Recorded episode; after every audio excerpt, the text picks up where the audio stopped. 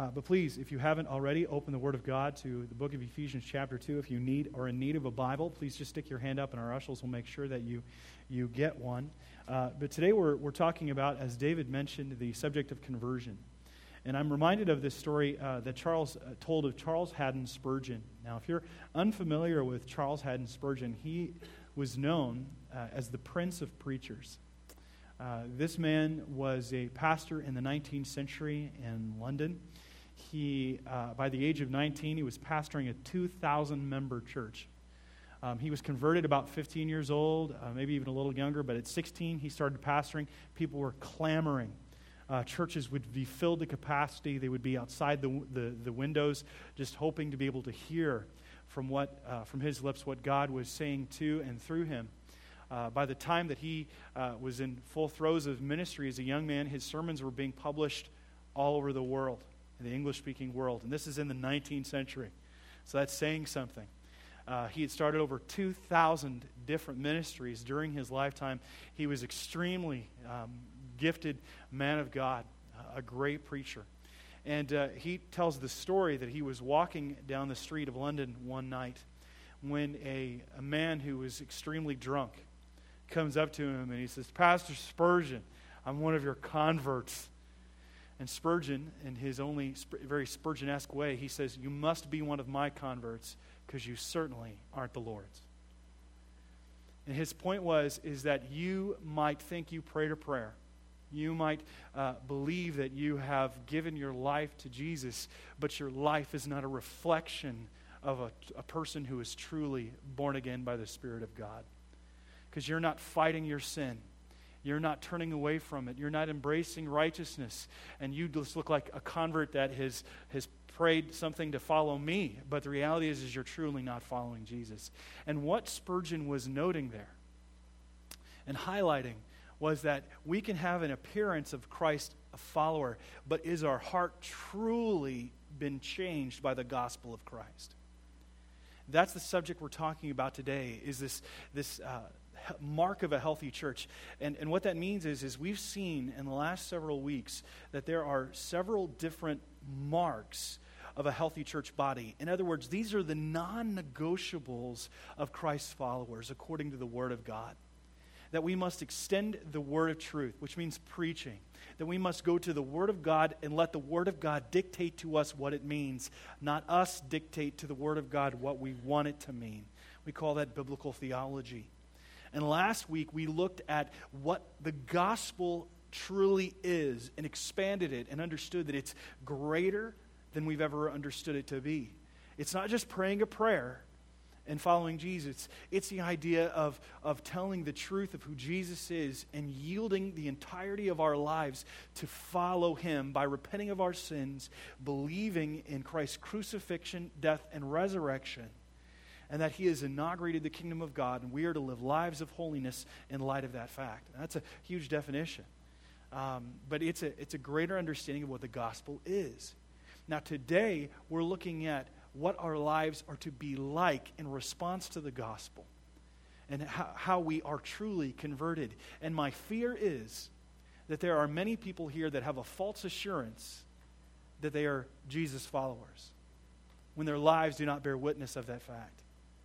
And I pray for each one of us in this room that we might truly do business with God and stand in front of the mirror and ask ourselves, Am I truly converted?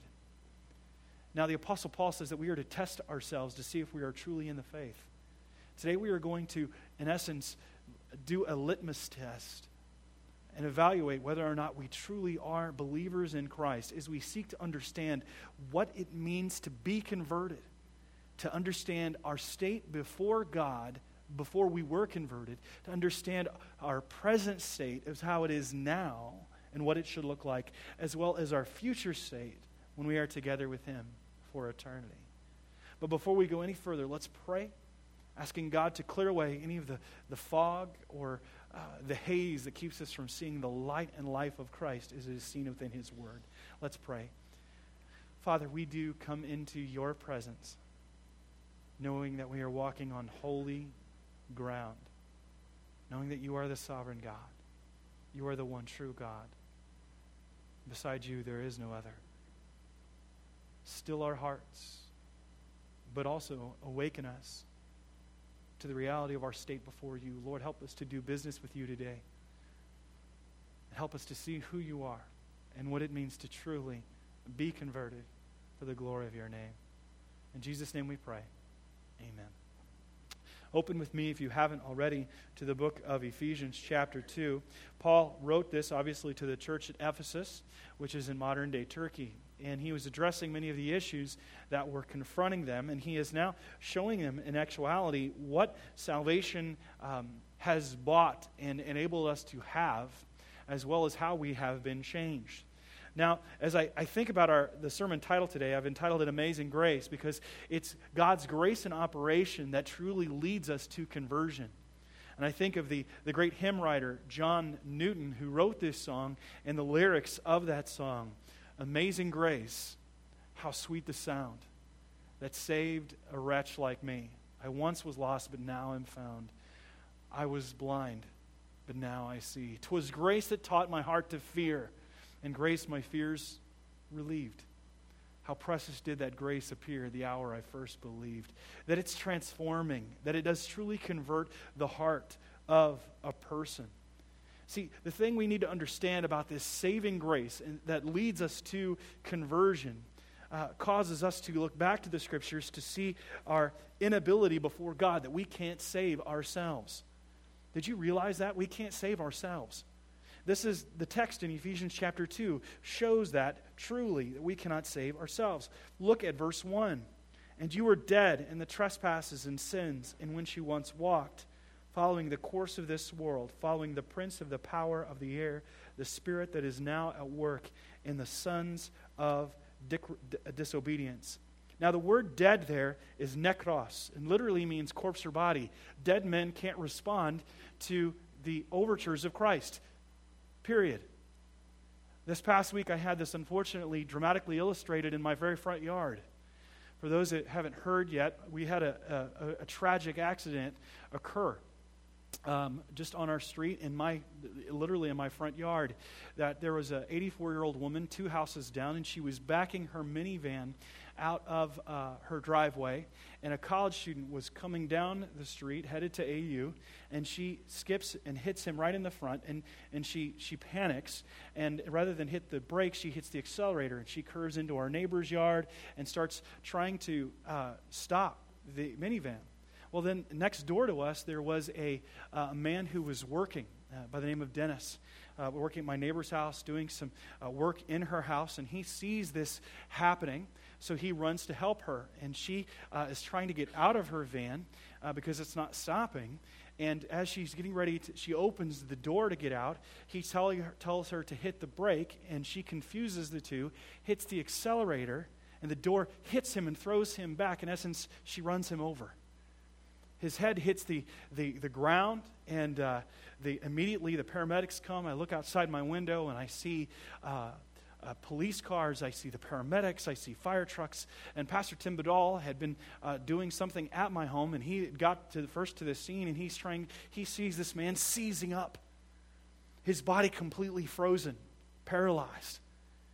And he tries to get him to respond, and he cannot. And the, and the, paramedics arrive, they intubate him, they take him, fly him to Downers Grove, where he uh, ends up being put on life support, and he dies as a result of his injuries.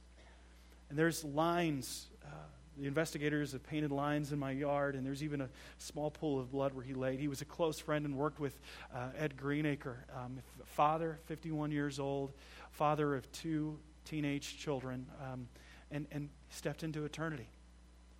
And as I, I, thought of Tim, and Tim was so just uh, freaked out by holding this man, trying to, to stop him from swallowing his tongue, trying to hold it back as he's seizing, we realize in some ways this is a picture of us.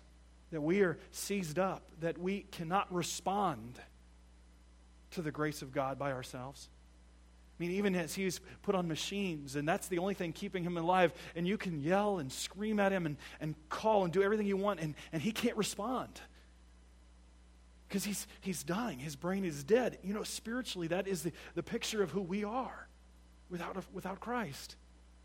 that we can't respond to the gospel of God, that we are dead, nekros. we are, we are deceased, we are unable to respond to the overtures of the grace of God.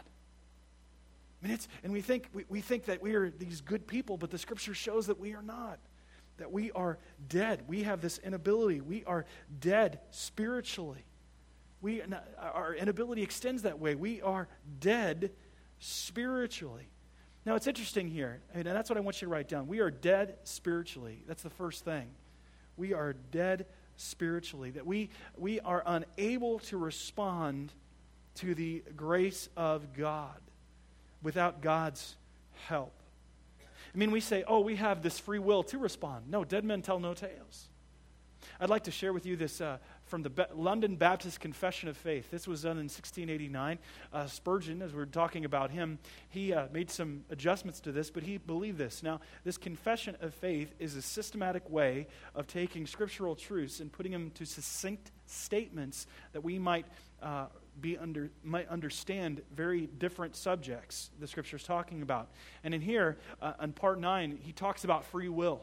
And we hear people say these terms free will. And reality is, is uh, our free will only was truly free before the fall. As, he sa- as it says here, uh, this free will, God translates him into a state of grace. This so we have to understand then that we are dead spiritually. You cannot, by yourself, respond to the gospel of Christ. We can't.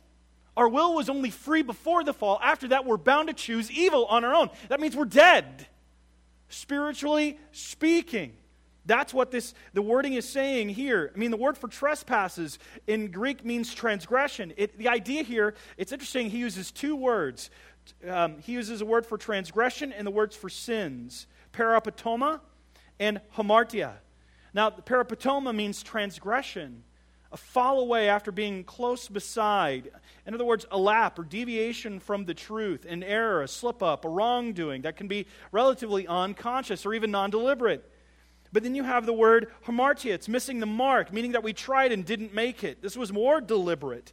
So you have non deliberate and very deliberate, and he's saying that we are dead in these sins, that we cannot respond to the gospel and glory of Jesus Christ apart from God. Now, what does this mean? I mean, it, it, he, he wants to elaborate and show us how bad we really were. Now, notice that Paul describes us as look at verse 2 in which you once walked, following the course of this world.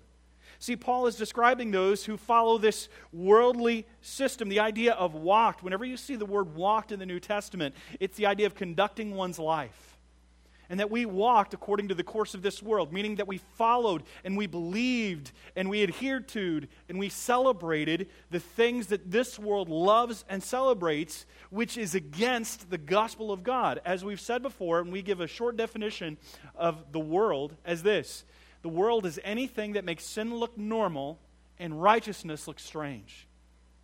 The world is anything that makes sin look normal that it's okay and everybody's doing it and it's fine, but makes righteousness look strange and foreign and weird and against the grain. And it's because it is. The righteousness of God does not jive with the wickedness of, this, of man or this fallen world. And he's saying that we once walked, we once celebrated it, we loved it, we were morally corrupt and wicked. The idea is, is we were not just dead spiritually, but we were depraved in our disposition. That's what our inability shows that we were dead spiritually and that we were depraved in our disposition. We may not have realized it, but we were. We may not have been guilty of, of many of the more obvious or overt sins, especially those who grew up within the church, but we, we might be, have been guilty, or probably have been guilty of the more subtle and, uh, and uh, dangerous of sin, such as self righteousness and pride. Even in our supposed goodness, we were actually very, very wicked. Notice the next phrase in verse 2 sons of disobedience. Now skip down to verse 3. We're by nature children of wrath. Now, the word sons of disobedience is a Hebraic, meaning Hebrew expression that li- literally uh, refers to a, a child whose chief characteristic is being disobedient. Do you know any children whose chief characteristic is disobedience? Please don't say Elijah. Okay? But we all know people that have children that are just disobedient. And you look at that child, and what do you want to do to them? When they're disrespectful to adults, when they don't listen, when they disrespect you, then they naturally the progression becomes they are destined to be children of wrath. And that's what the text says here. That they have we were by nature children of wrath. Literally means children destined for wrath. It's not talking about someone else's child. This is talking about us. That we, apart from Christ, were disobedient children. Disobedient children. Now, we also can see, look at verse 3 uh, among whom we all once lived, lived in the passion of our flesh, the desires, the passions of we did whatever we wanted to do, carrying out the desires of the body and the mind. Whatever we wanted to do, we did. If it felt good, we did it. And we still do, many of us, especially those who are unredeemed. unredeemed. See, the idea here is we're doing our own thing. We're doing our own thing. Now, I've been reminded of this recently, especially within the news. It's gotten out of control how much people want to do their own thing. Just take, for example, um, Bethany Paquette. I'm not sure if you've heard about her, but she was in uh, a student, a graduate of Trinity Western University in Canada. She applied for a job with the Norwegian Wilderness Company in Canada, and uh, they refused her because of her faith and the fact that she had graduated from Trinity Western. And this is what the man who is in charge of hiring, he said this to her. Unlike Trinity Western University, we embrace diversity and the right of people to sleep with or whom marry whoever they want. He continues In asking students to refrain from same sex relationships, Trinity Western University and any person associated with it has engaged in discrimination. Now, she gave a very reasonable, I believe, reply, noting that 70% of the population in Canada still stands against gay marriage, and then she signed it, God bless. He responded to her message saying, God bless is very offensive to me and yet another sign of your attempts to impose your religious views on me. I do not want to be blessed by some guy who had been the very reason for the most horrendous abuses and human rights violations in the history of the human race. He then on used an expletive to state that if he met God, he would have sexual relationships with him. Now, apparently, this guy, he celebrates Norse history. He missed much of Viking history because of their conquering, conquering raiding, and pillaging. Uh, but he is simply describing and decrying a life without God. And he's not alone.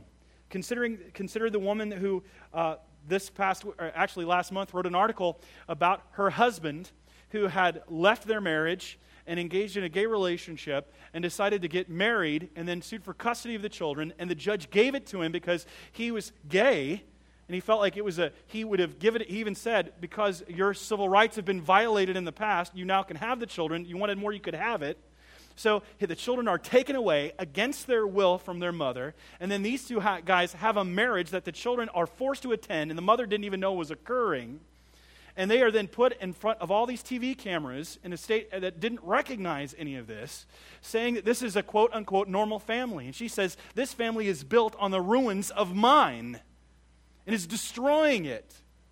And they're in an open marriage, meaning they can do whatever they want with whomever they want. And let me tell you right now, I know that people don't like this, it's a form of child abuse. There are individuals that are speaking that have grown up in households like that, suing their parents because they weren't allowed to see what a normal man and what a normal woman look like. It's a form of child abuse.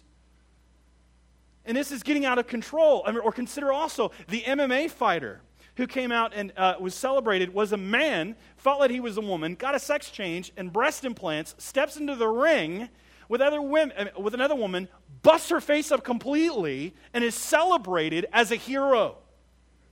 Beating up a woman is a, being a hero. He's even been inaugurated into the Gay Lesbian Sports Hall of Fame. And it's interesting, even now, secular psychiatrists, the, the, one of the former heads of psychiatry at Johns Hopkins University has declared and says all psychiatrists believe that, that people that are transgendered have a mental illness. And yet, people are catering to this. Just this past week, a middle school in Nebraska sent out a memo to the teachers saying that they couldn't call boys and girls boys and girls, but had to call them purple penguins. What? I mean, it's funny. Unfortunately, it's, it's real. This is real. This is where our world is headed. It's gotten so bad now that, that people are trying, we have this androgynous population where people are neither male nor female. A matter of fact, even the American Breastfeeding Association used to have language in their, their book saying that breastfeeding was a right of women, and this one woman who became a man and then got pregnant, they're saying then that, that now, because this man can breastfeed, that men can breastfeed as well. It's just stupid. How dumb do we have to be as a culture before God takes us out? But we see that our world is doing whatever it wants to do. If it feels good, then we can do it. Or the 29 year old woman who has a terminal illness decides to take, moves to Oregon so she can just take her life. And she says it's not suicide. It's not, don't call it that. Well, it is. You can't just change definitions. And people are celebrating it. And people saying, You don't have the right, you don't know, you're not in it. Let me tell you, there's another woman who wrote back who's in the middle of it and says it is suicide. See, our culture has become to the point now where we do whatever we want to do and no one can say boo about it. We can watch whatever we want, we can go whatever we want, we can sleep with whoever we want. And that's what God says is part of the unconverted world. That apart from Christ, we are doomed. Doomed. That's the next thing that we need to understand. We're doomed. I mean, it doesn't take a genius to look at our world and go, we're doomed. We are doomed like the rest of mankind. Verse 4. That's where we see that we are doomed like everybody else. This world is doomed, it's doomed to end. It's not going to get better. Now, now, that doesn't mean that we don't seek to do good things or tell people about Jesus. It doesn't mean we withdraw completely from society. But it doesn't mean that we have to stop thinking that everything's going to be okay, because it's not. In fact, look at the next phrase. God says that we were really following the prince of the power of the air. Now, that's referring to the devil. That's referring to the devil. That's saying that we were followers of the devil. And people might say, hey, Travis, that's a little harsh. I'm not a follower of the devil. Just doing my own thing. Whatever you want to believe is just fine. Do you know that the Bible says there are no spiritual Switzerlands? That you can't remain neutral? That either you're a follower of Jesus or you're not, you're a follower of the devil? people might say, well, I'm going to be neutral. Then you are, ca- I'm not going to vote for any of the candidates. I want a third party candidate. People are, that's what it's looking at. We have a two party system basically in the United States. We have the Libertarian and the Green Party and all these other parties. In God's election, there are only two candidates. And to say that you're not voting is to put a vote for Satan. To abstain is putting a vote for the evil one. It says that we're followers of the devil. And see, the devil is completely fine, by the way, with you being moral. He could care less. As long as he's got you, he doesn't care how he's got you. I mean, one of the most deceptive faiths is Mormonism. You know why? Because it looks and sounds like Christianity. And it's got a lot of people that are very moral in it. But it's not the gospel of Jesus Christ. It's a different Jesus. But he's fine with them being moral, with talking about family, with doing all of these wonderful things, as long as they don't turn to Jesus, the real biblical Jesus.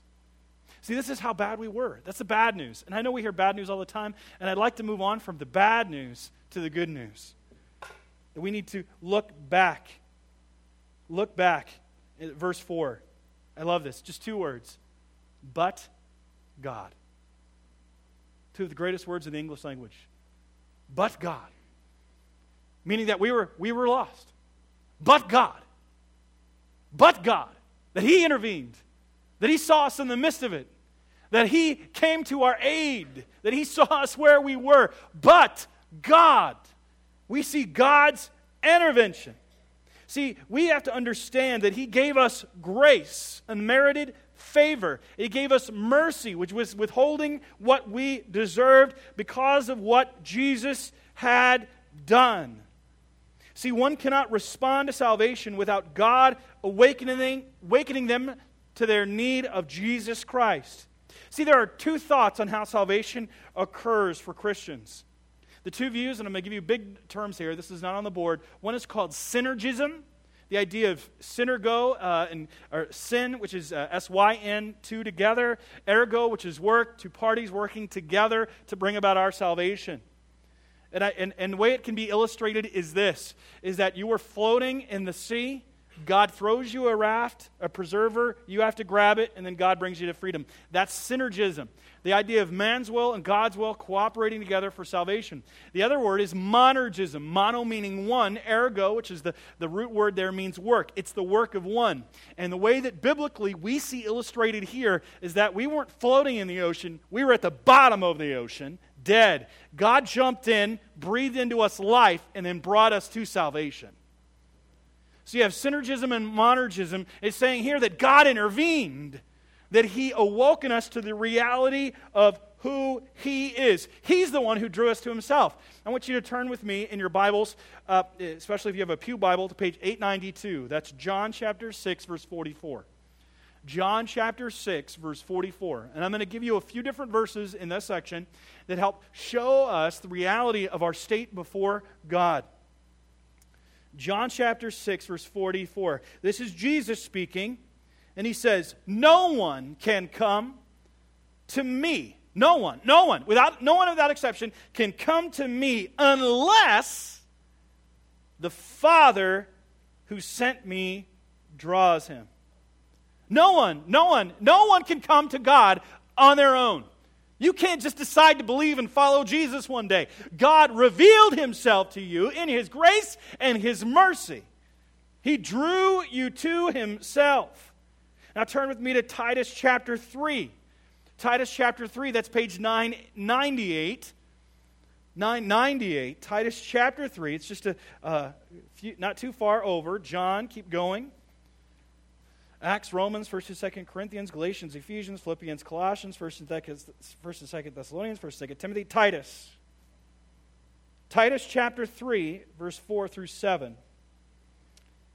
Paul is writing by the Spirit and says, But when the goodness and loving kindness of God our Savior appeared, he saved us, not because of works done by us in righteousness, but according to his own mercy by the washing of regeneration and renewal of the Holy Spirit, whom he poured out on us richly through Jesus Christ our Savior, so that being justified by his grace, he might become, we might become heirs according to the hope of eternal life. Who's the person operating in this? Who's the one who regenerated us? Who's the one that reached down to save us? Who's the one that drew us? That's God.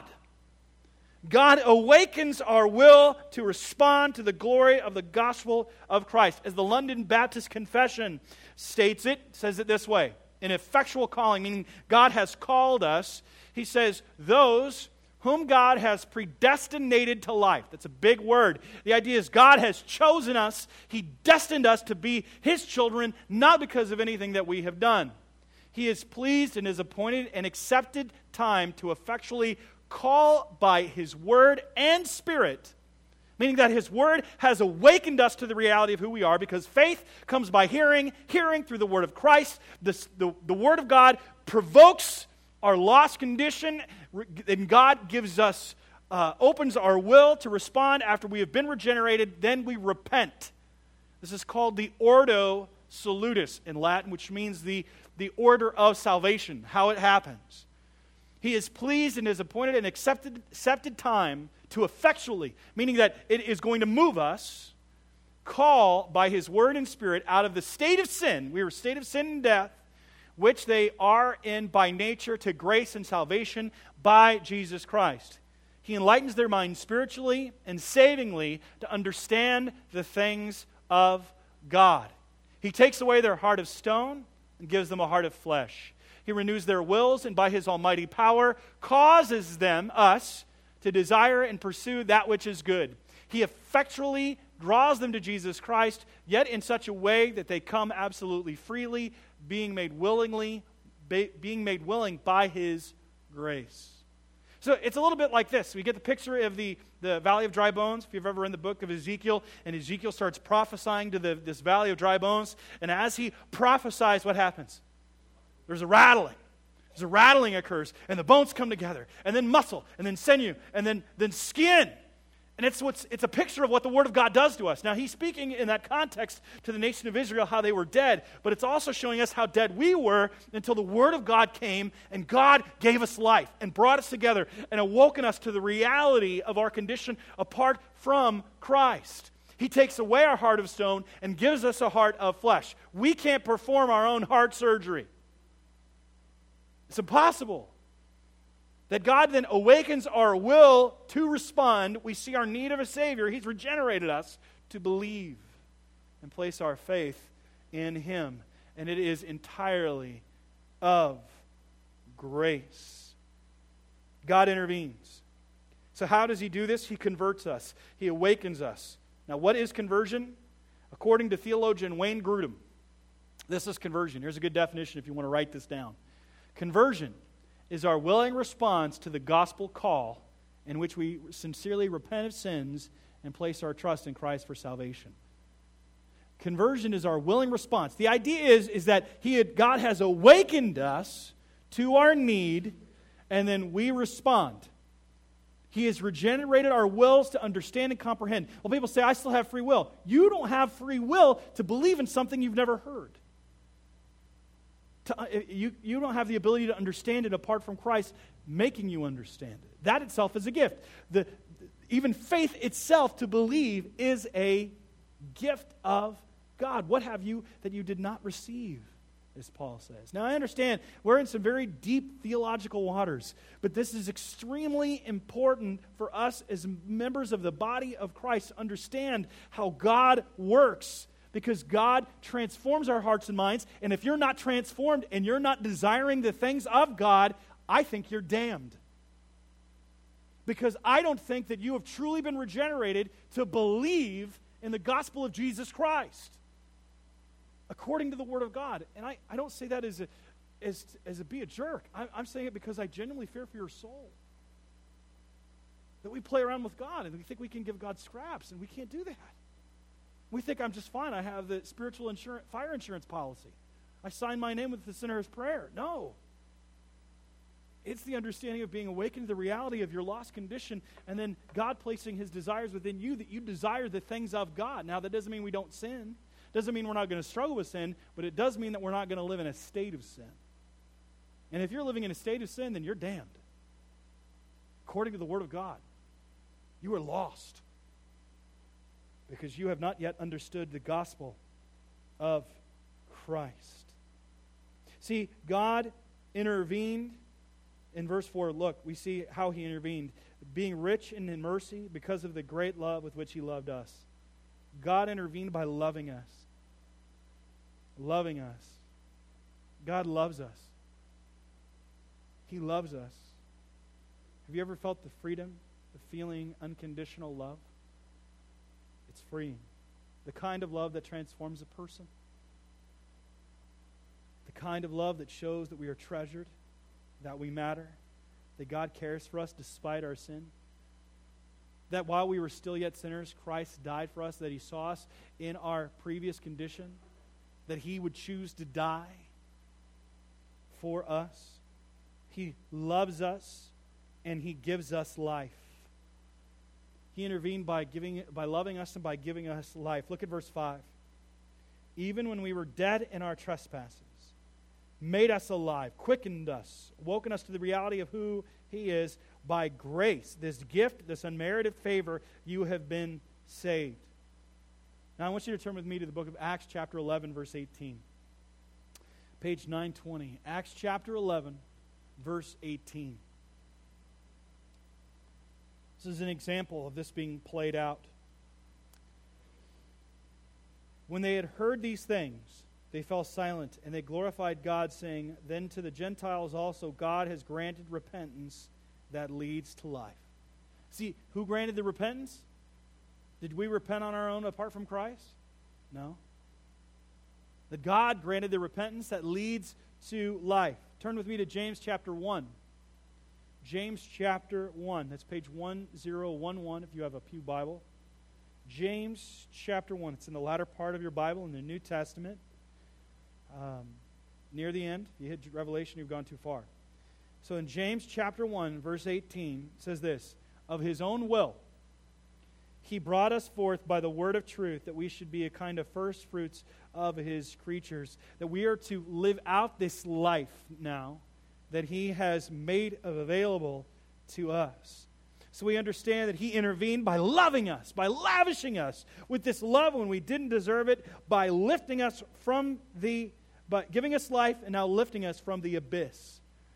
Look at that phrase right there. He raised us up with him. He raised us from our natural state, which is a fallen state, by his resurrection from the dead. This is why when we preach the gospel, we have to understand that it was cruci- involved the crucifixion, death, and the resurrection.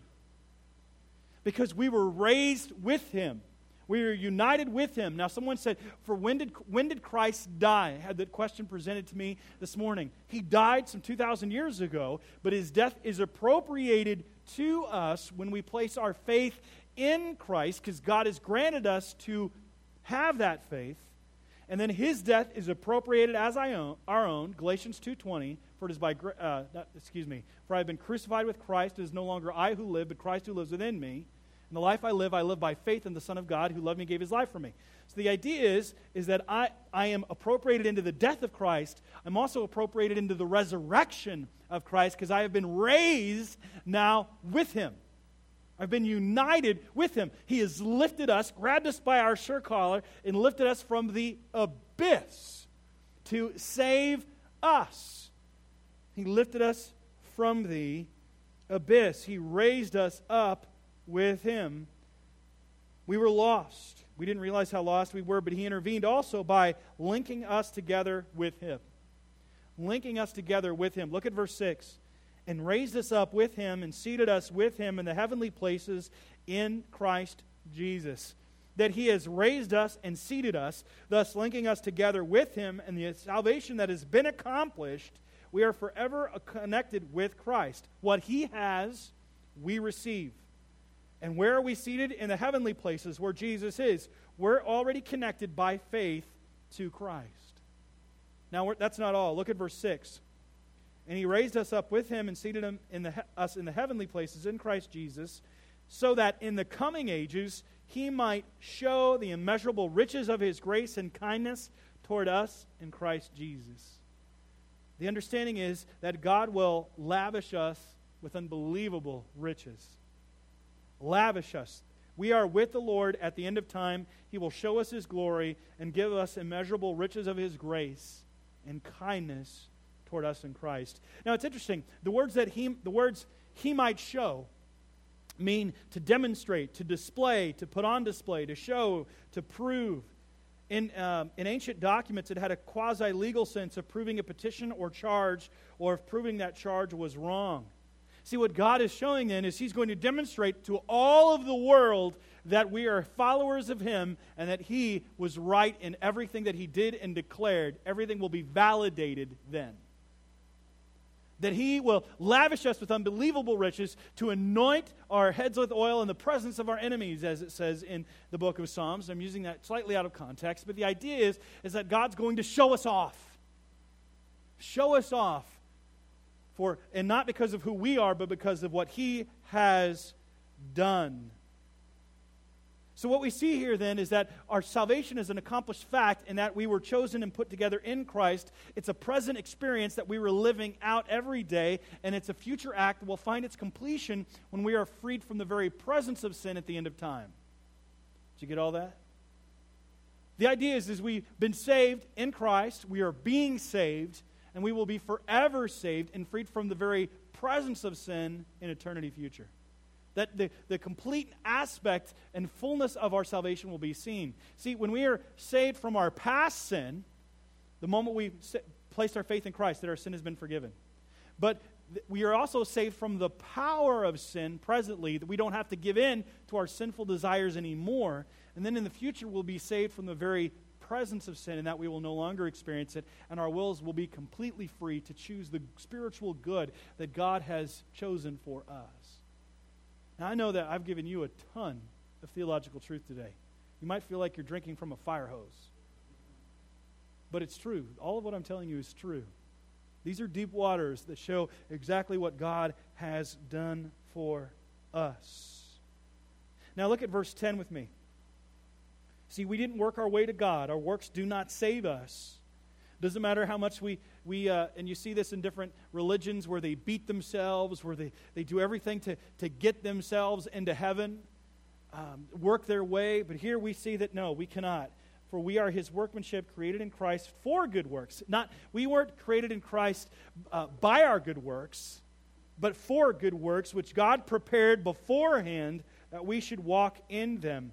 We are God's workmanship. The word in Greek is poema. It refers to that which is made, a work, a work of art, especially a poetic product.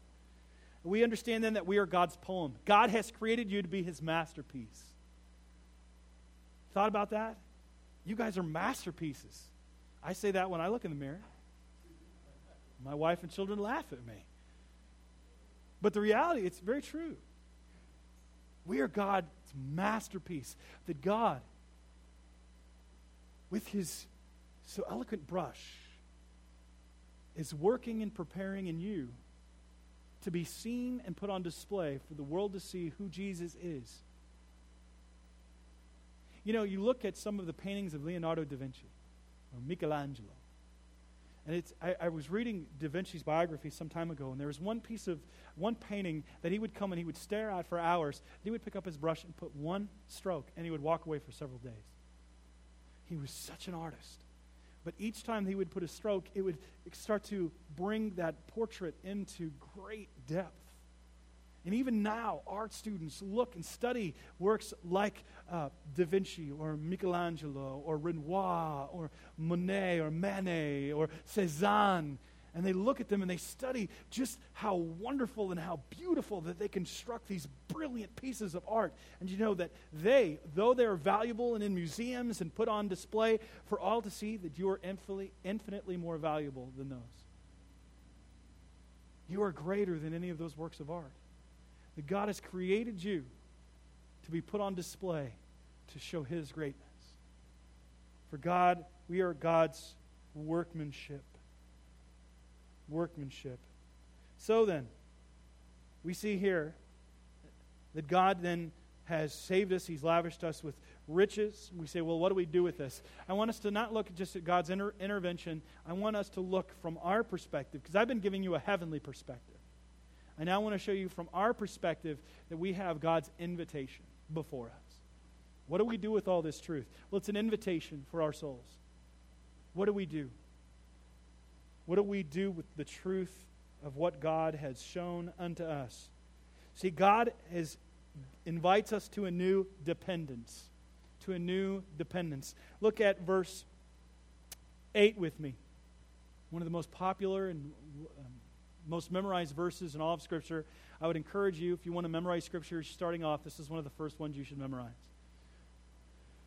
For it is by grace you have been saved through faith, and it's not your own doing. Excuse me.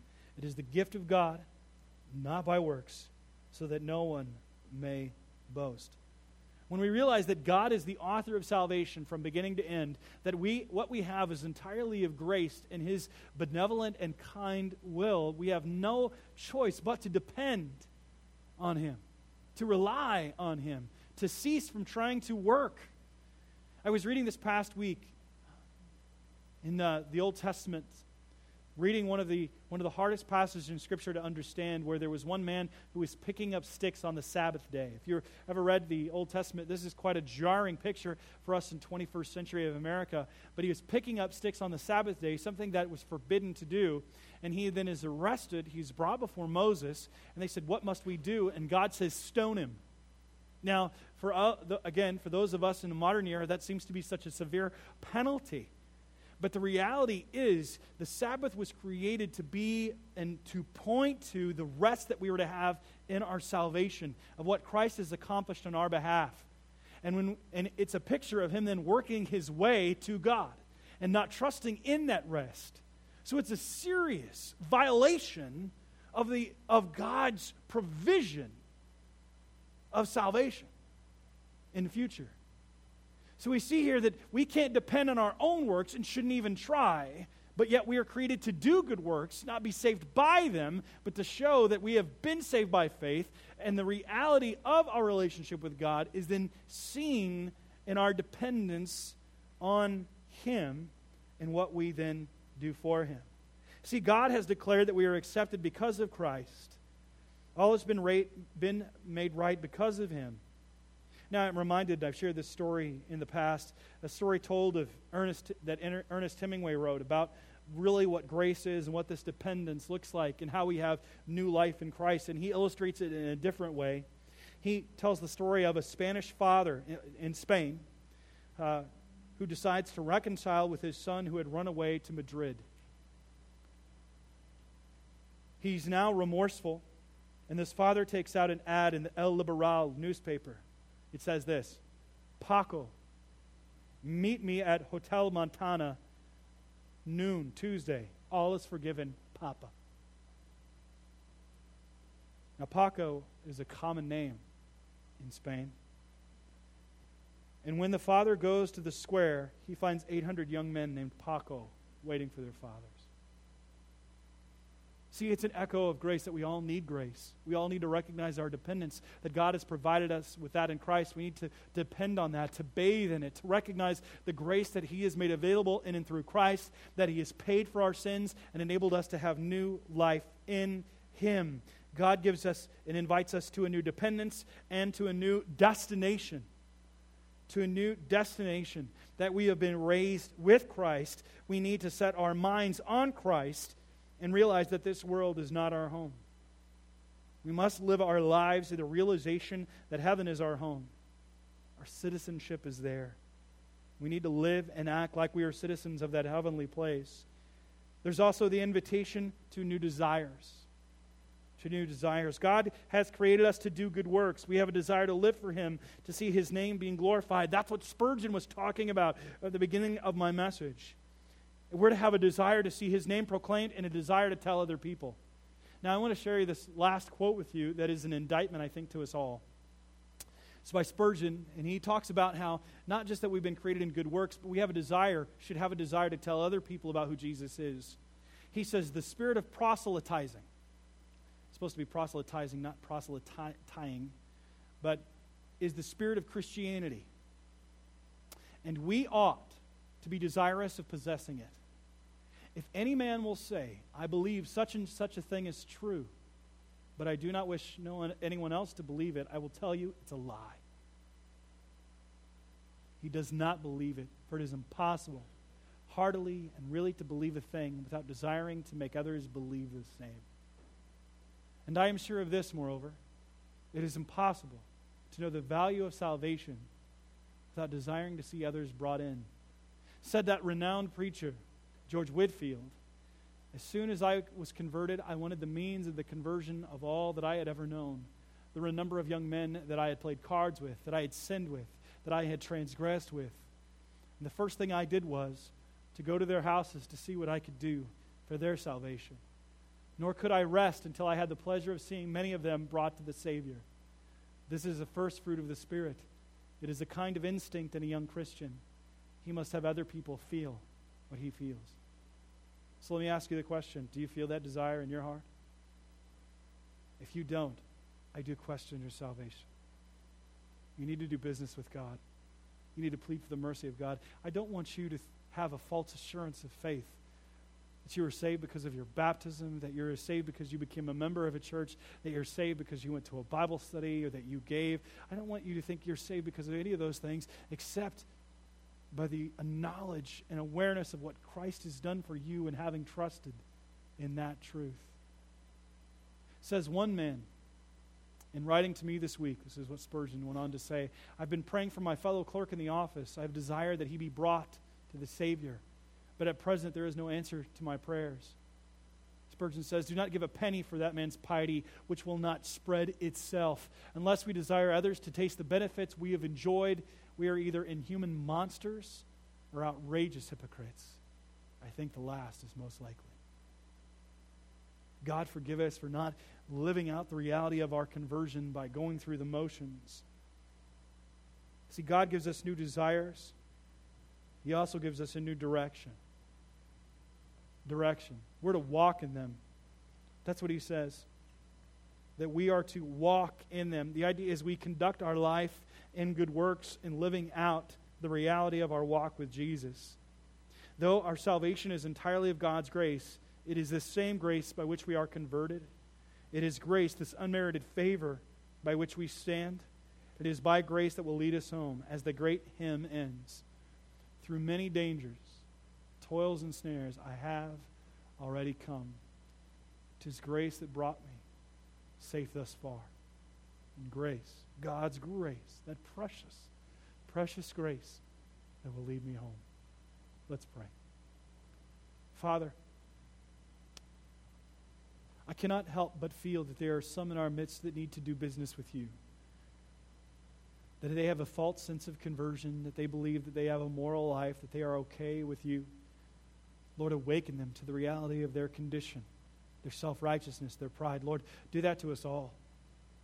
Awaken us to anything that is keeping us from truly seeing, comprehending, and apprehending the grace of God that has been made available in and through our Lord and Savior, Jesus Christ. May we see your holiness. May we see your mercy. May we see the greatness, the depth, and the immensity of your love unto us. And may our tongues and our lives be great demonstrations and displays of the greatness of your glory as the gospel is made to be known and seen within the very fabric of our lives. So, Lord, may our tongues be quickened.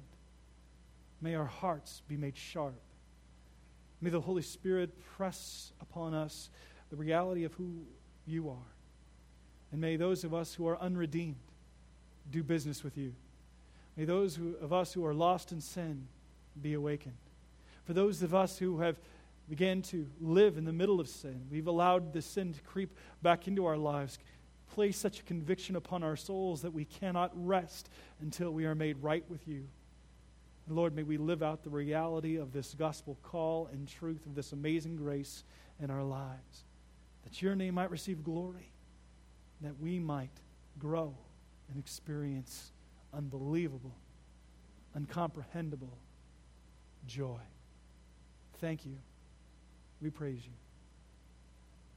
In Jesus' name, amen.